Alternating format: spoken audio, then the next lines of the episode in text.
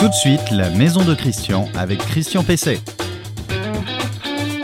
Eh bien, bonjour, ravi de vous retrouver euh, dans la maison de Christian, dans votre maison, celle que vous aimez, que vous chouchoutez, celle que vous transformez, que vous améliorez, que vous cherchez à rendre la plus économe possible. Euh, vous retrouverez euh, cette émission comme d'habitude euh, bah, sur le site sur renoinfomaison.com, le site sur lequel vous pouvez poser toutes vos questions et je réponds à un certain nombre d'entre elles donc dans la maison Christian, mais pour les autres réponses, vous les retrouvez évidemment sur le site. Alors vous la retrouverez aussi cette émission sur la page Facebook dédiée, sur LinkedIn qui est une plateforme un peu plus professionnelle, sur toutes les plateformes euh, de podcast, enfin les, principales en, tout cas, et également sur une chaîne YouTube spécifique euh, à l'émission. Alors dans celle-ci, euh, je vais répondre d'abord, comme toujours, à une question donc d'internaute, à la question de Damien qui s'interroge sur l'utilité d'une membrane en isolation. On verra que c'est aujourd'hui très important. Alors mon coup de cœur, eh bien mon coup de cœur, euh, c'est un coup de cœur produit comme toutes euh, les semaines. Eh bien ça va concerner là le jardin. Hein, il y en a beaucoup d'entre vous qui en ont un et la pelouse. Euh, là aussi vous êtes nombreux à en avoir une. Et on va parler d'un robot de, tonte, le robot de tonte de chez Husqvarna qui favorise, on va voir la biodiversité. C'est assez original, mais je trouve que c'est un système très intelligent. Je vous réserve cela pour tout à l'heure. Et euh, pour commencer, eh bien, euh, je vais vous parler de récupération d'eau. c'est vraiment un thème véritablement d'actualité alors que la sécheresse sévit dans un certain nombre de départements de notre beau pays. Alors le, sujet du jour, c'est euh, est-il intéressant et souhaitable de récupérer euh, l'eau de pluie? Alors euh, la récupération de l'eau de pluie est une façon évidemment de limiter la consommation d'eau et en plus d'eau potable, par exemple pour arroser le jardin, c'est quand même une belle une belle aberration. et surtout, c'est utile pour vous permettre de réaliser des économies d'eau. c'est bien pour votre porte-monnaie et puis c'est bien aussi pour la planète. Alors on va voir qu'il y a des solutions euh, pour euh, justement euh, récupérer une eau qui se perd souvent dans la nature ou à l'égout, qui est l'eau de pluie. Alors l'eau de pluie, on va voir qu'elle peut être utilisée pour beaucoup d'usages, sauf les usages alimentaires, ça va de soi. L'eau de pluie n'est pas n'est pas potable. Alors la récupération de, de l'eau de pluie, c'est un geste c'est un geste citoyen, ça participe aussi à la gestion qu'on appelle aujourd'hui durable de la maison. Euh, l'équipement euh, est somme toute euh, limité, même s'il représente un certain investissement si on veut une récupération d'eau significative.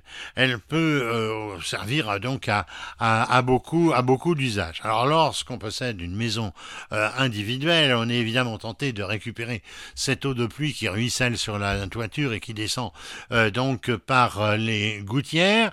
c'est pas compliqué puisqu'il suffit de faire une déviation euh, sur la descente d'eau et de la raccorder, de raccorder donc cette euh, euh, cette dérivation sur une cuve sur une cuve extérieure dite de récupération d'eau évidemment elle est le plus souvent en polyéthylène. Alors on va dire qu'un vieux tonneau à la limite rendu étanche avec une une bâche plastique eh ben, ça peut faire un récupérateur d'eau ça peut faire l'affaire. Alors là il faut quand même se, pencher sur, une, sur un point, c'est que les cuves du commerce, celles que je viens de décrire, ça fait quoi? Ça fait, dans le meilleur des cas, 200, 300 euh, litres d'eau avec un petit robinet en, position, euh, en position basse. L'alimentation se fait, donc la récupération ensuite euh, se fait par gravité. Alors il y a un système de trop-plein ainsi qu'un dispositif donc de filtration pour éviter que les, les déchets des feuilles, les brindilles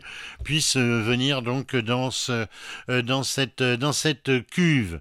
alors le, dispositif aussi de récupération d'eau peut être avec des, des cuves enterrées. Alors deux solutions une cuve du commerce, on fait un trou et on enterre donc une grosse cuve cette fois, mais ça peut aussi être la récupération, l'utilisation d'une citerne fuel qui ne sert plus parce que on est passé à un système de chauffage euh, plus euh, plus vertueux. Euh, et là, il faut à ce moment-là raccorder cette cuve à un système de pompe et un système de gestion d'eau qui permettra ensuite de n'alimenter les appareils dans la maison qui peuvent l'être que ceux qui peuvent l'être, par exemple. Donc, on, je vais en parler de la des WC, de la machine à laver, etc. Alors, ce qu'il faut savoir, c'est que pour le jardin, hein, parce que la première utilisation c'est quand même le jardin, il faut compter 3 à 4 litres d'eau au mètre carré. 3 à 4 litres d'eau au, mètre carré par jour euh, pour arroser un potager euh, et jusqu'à 15 euh, à 20 litres d'eau au mètre carré pour certaines plantes qui peuvent avoir besoin de plus d'eau. Sauf que le problème, c'est qu'évidemment, on a d'autant plus besoin d'eau euh, qu'il pleut moins ou qu'il ne pleut pas. Alors qu'est-ce qui se passe? Eh bien si on a, euh, faites, le, calcul, à 20 litres du mètre carré, si vous avez 200 litres, ça vous fait pas euh, beaucoup de réserve d'eau. Et donc le problème des cuves qui ne font qu'une petite quantité d'eau, c'est bien, mais euh, eh ben ça sert pas longtemps, hein, parce qu'au moment où il y en a plus besoin, ben, elle est vide. Alors en revanche, c'est pas pas le cas des, grosses cuves. Alors dans ces cuves, elles, elles peuvent euh, contenir 1000 litres, 2000 litres, 3000 litres, et il y en a même qui vont jusqu'à 10 000 litres.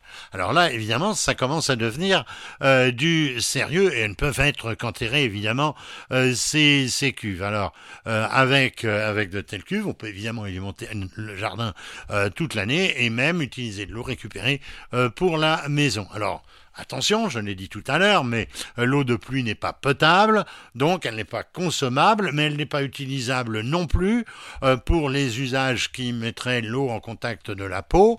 Euh, elle n'est pas possible, l'utilisation n'en est pas possible quand on, veut par exemple laver des assiettes, des verres, tout, produit, tout accessoire alimentaire. Donc on voit que, par exemple, vous ne pouvez pas vous en servir pour vous laver.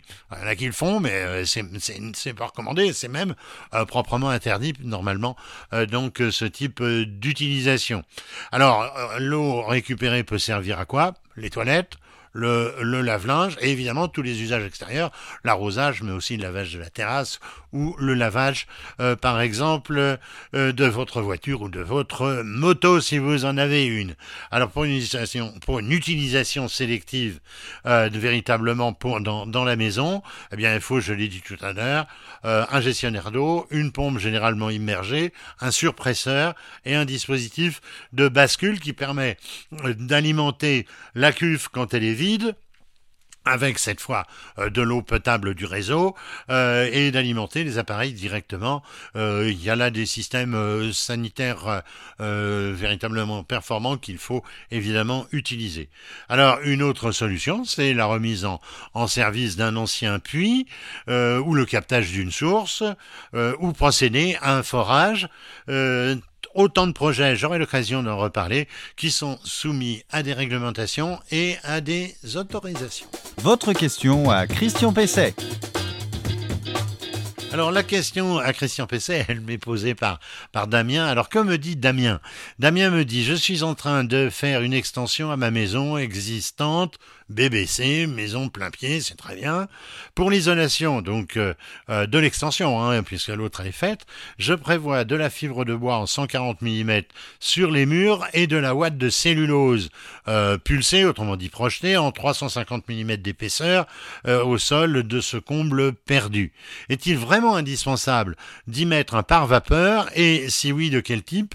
Je pensais une membrane, il est, déjà au courant de son sujet, hein, je pensais une membrane Vario Extra, extra de, euh, de Isever, dois-je euh, dois-je en mettre aussi dans les cloisons des murs intérieurs comment m'affranchir des rails, des rails, vous savez, pour euh, bloquer la laine de verre et, poser donc euh, des, des plaques, des plaques de, de plaques de, des plaques de plâtre en clair du, du placo. Alors les options d'isolation qu'il évoque sont, sont bien, hein, c'est, ce sont de bonnes solutions. Il faut vérifier évidemment l'épaisseur des isolants en fonction de son lambda, vous savez le coefficient donc d'efficacité. Donc ça, faut, faut, faut l'avoir, mais en général, il est fourni avec le produit. Alors, pour ce qui s'agit de la laine de bois euh, comme de la ouate de, cellulose. Alors il faut veiller à l'étanchéité, surtout évidemment en, sous-toiture euh, ou des, parois traitées d'une façon générale. Parce que euh, évidemment, la, les, laines végétales, les produits végétaux, eh ben, sont plus sensibles à l'eau que les, les laines minérales, comme la laine de verre ou la laine de roche. Alors les matériaux biosourcés, eux, ils sont euh, plus sensible, je le disais, euh, à l'humidité que euh, les produits minéraux. on peut aussi citer le, le polystyrène expansé ou extrudé, et aussi la mousse de polyuréthane. Ces produits sont insensibles à l'eau. Alors la membrane dont, Damien nous parle et qu'il projette d'utiliser, c'est un excellent produit parce que il est alors hydro, c'est pas facile à dire, hein, hydrorégulant euh, et il évite les risques de condensation. Donc oui, c'est un très bon produit. Alors il est nécessaire euh, pour l'isolation intérieure des murs, euh, mais euh, ce produit, il est facultatif pour, pour le sol des combles perdus, mais il assure une bonne étanchéité à l'air. Donc ça dépend aussi du type de construction et du type de plafond que, que vous avez. Alors pour s'affranchir des rails, eh bien on peut opter pour une solution qui est le système Optimax Habito, euh, qui est un, je veux dire un, processus euh, qui a été euh, mis au point par Placo et par Isover, qui sont tous les deux du groupe Saint-Gobain, ça permet de se dispenser les rails. On peut poser directement en mur évidemment, on peut poser directement l'isolant sur le mur. Vous pouvez aller sur renoinfomaison.com, il y a une fiche sur le sujet. Le coup de cœur produit de Christian Pesset. Alors mon coup de cœur produit de la semaine, c'est pour le jardinage, souvent autour de la maison. Hein. Euh, ça concerne des robots tondeuses qui favorisent la biodiversité. Comment cela peut-il marcher? Alors une récente enquête a révélé que 80% des possesseurs européens euh, de jardins ne se souciaient finalement pas du tout de la, euh, diversité, euh, notamment, ceux qui sont équipés de robots de tonte. Ils font ils trouvent leur robot qui, sur le modèle, bah, est limité par un fil, ou bien là maintenant il y a même des modèles qui peuvent, qui peuvent s'en dispenser. Alors leur préoccupation, bah, c'est de tondre la pelouse correctement, à moindre effort, les robots, c'est fait pour ça. Alors la même étude euh, qui a été conduite, euh, je le disais tout à l'heure, au niveau européen, révèle que si chacun préservait 10% de sa pelouse sans la tondre, eh bien cela représenterait 250 000 hectares consacrés à la biodiversité en Europe c'est vraiment pas mal. Et 10%, c'est pas grand-chose. Alors, devant ce constat, eh bien, Husqvarna, la marque spécialiste dans les matériels d'entretien des jardins et des, et des espaces verts, eh bien, ils ont eu l'idée de développer euh, sur euh, leur robot euh, une fonction qui réserve 10% automatiquement de la pelouse donc à la biodiversité. Autrement dit, ils tournent pas. Ils évitent cette, cet endroit.